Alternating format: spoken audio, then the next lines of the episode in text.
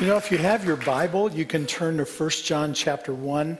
Uh, we're just going to talk about one verse of Scripture, and I think it's an important one because we know all about the events of Christmas, but uh, this passage that we're going to look at, this verse, uh, tells us what these events mean.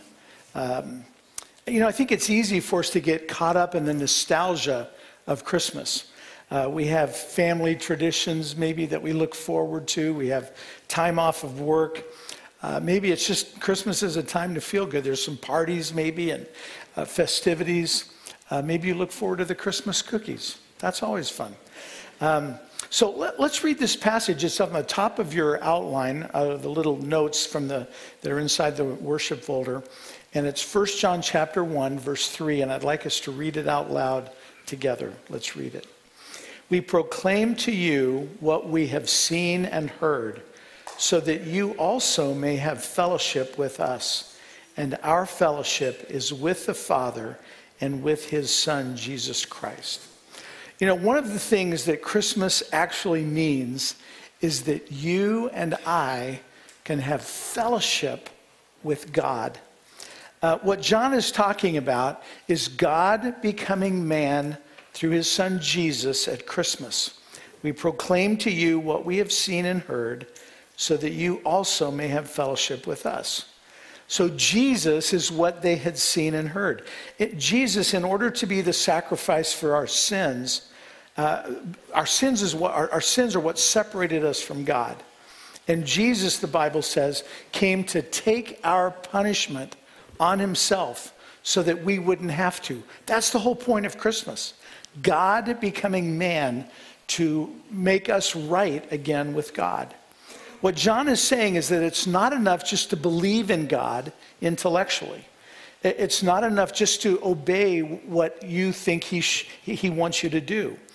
But Christmas means that God has gone to infinite lengths so that you can know him personally. That's pretty amazing. That's what Christmas is about. God isn't just about giving us some kind of good feeling that's going to wear off at Christmas time.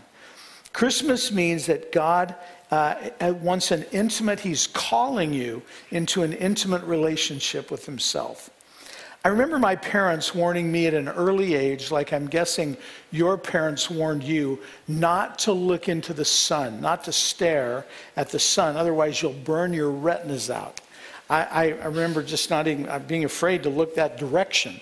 Um, but it's, it's important because you know you, the, the glory of the sun that we see not today but on most days here in san diego is too great for our eyes we can't take it in so if you really want to see the glory of the sun without being overwhelmed you need something between you and the sun that enables you to actually see the flames that are bursting forth on the sun and the sunspots and the eruptions that are happening on the, on the, on the sun. In other words, if you want to see the glory of the sun, you can't just look at it. You have to look at it through a filter. And the same thing is true with the glory of God. Charles Wesley wrote these words in a Christmas song that we sing. He says, Veiled in flesh, the Godhead see, hail the incarnate deity. Now, Wesley wasn't saying that the Godhead was hidden. no, he wrote, veiled in flesh, the Godhead see. Because the incarnation is about God, that's what we celebrate at Christmas, becoming a human, we can see God's glory in Jesus that we otherwise would be overwhelmed by. You know, the kids just sang about it. Uh, glory touching earth is Jesus. God the Son appearing as, as ordinary, one of us. At the beginning of the Gospel of John, which was written by the same author who wrote the three letters about John, it identifies Jesus, John does, as the Word, and then he writes this So the Word became human and made his home among us. He was full of unfailing love and faithfulness. And we have seen his glory, the glory of the Father's one and only Son. In other words, when you read through the Gospels and look at Jesus, God in human form, it's like you're seeing God through a filter. You see God's divine glory through Jesus' love and through his humility and through his compassion and even by the way he dies. All of the things that we saw about God in the Old Testament that might overwhelm us, God says, I can't show you my glory directly, but I can, in Jesus, I can have you come near my glory. Through Jesus, we can begin to grasp who God is. And in the four Gospels, Matthew, Mark, and Luke, and John, we're reading about Jesus, about God in human form. Jesus is someone we can relate to. The Apostle Paul in Philippians 2 says that Jesus gave up his divine privileges to become a man and eventually died a criminal's death on a cross. Jesus died in our place because of the sin that separates us from God. The punishment has to be paid by someone, either by us or by Jesus. God draws us to himself by his grace. And then we must make an effort to, to keep our relationship with him alive. It doesn't just happen. Maybe you think that there are things that are, uh, and maybe you know that there are things in your life that do not please God and that's why you feel distant from Him. I think it's fair to say you're as close to God as you want to be. Are, are you taking the time and making the effort to grow in your knowledge of God and in the, in the grace of God? Christmas means that God wants to be near you, He wants to be close to you. But that begins by accepting it. It was in 1829 that a man named George Wilson uh, robbed uh, a, a, an armory truck and uh, endangered a human life, and he was tried and convicted and sentenced to death by hanging. Some friends of his intervened. They somehow one of his friends knew President Andrew Jackson and had pres- the president write a letter of pardon for him. Uh, the prison warden told Wilson about the pardon that he had on his desk, and Wilson refused to sign it. He said he wanted to die. Well, his friends actually appealed it to the Supreme Court. And here's what Justice John Marshall wrote about that. He said, A pardon is a piece of paper, the value of which depends on its acceptance by the person implicated.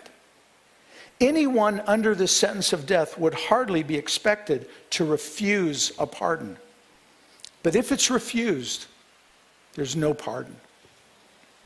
And so George Wilson was executed while his signed pardon sat on the desk of the warden. And in the same way, God has offered you, all of us, the gift of eternal life. And so, will we die not ever having accepted that gift? Once it's received and you're close to God, you have to put Jesus in the center of your life. But it, it, begins by accepting the gift. The reason John is proclaiming this to his readers and to us is so that you may have fellowship with us. 1 John 1 3 says. And the word fellowship is used a lot by us as Christians. We, we even have a building here named Fellowship Hall. At its root, Fellowship is a deep sharing of things in common. What we have in common as Christians is Jesus in our lives. A, a, Christian is one in whom Christ lives. And so we have Jesus in common, and we have our salvation in common that Jesus gives us, our salvation from sin. That, that places us in fellowship with God, first of all, but then also with other believers. Um, two key concepts that are important when you think of fellowship are communion and partnership. And so that's the question that begs the question for all of us Are we in communion with God? And are we in fellowship with Him? Are we in partnership with Him, in other words? When you are there, there is a deep connection with other believers. As Christians in close fellowship with God, His heartbeat should be ours. His goals and plans should become our goals and plans. What, what he loves, we should love. And, and what he wills, we should desire to do.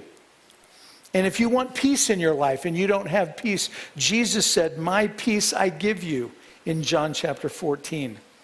You may feel alone sometimes, but as a Christian, we can know that we are never alone. God has given this amazing promise to us in Hebrews 13 5. I will never leave you, I will never forsake you. And so, if Christianity is anything, it is a personal and intimate relationship with the God who made us and through his Son, who became one of us and who paid the price for our sins on the cross. So that begs a couple of other questions, and as we consider those questions, I invite you to bow your heads. And the first question is this Do you see the beauty of Jesus? It's easy to see his beauty through the songs that we've sung, through the children that have sung, through the, all the choir and the orchestra. The words are just amazing. Do you see the beauty of Jesus? Do you see his glory touching earth in Jesus? We've heard about it so clearly in all of the music. And if you don't know him personally, we want to give you the opportunity to receive him as your Savior and your Lord. Dear Heavenly Father, we are so grateful to you that you don't have to, that we don't have to just feel a good feeling that's going to wear off at Christmas. We can think about what Christmas really means, that it's an anchor for our souls. And we ask that this Christmas that you might help us to, to think out all that it means so that we can have fellowship with you because of your amazing grace and then fellowship with each other.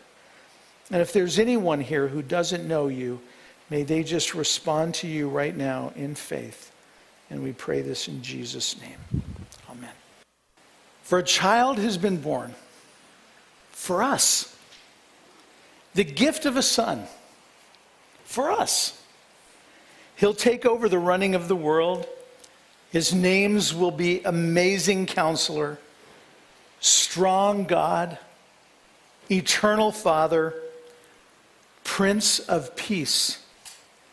His ruling authority will grow, and there will be no limits to the wholeness he brings. Amen.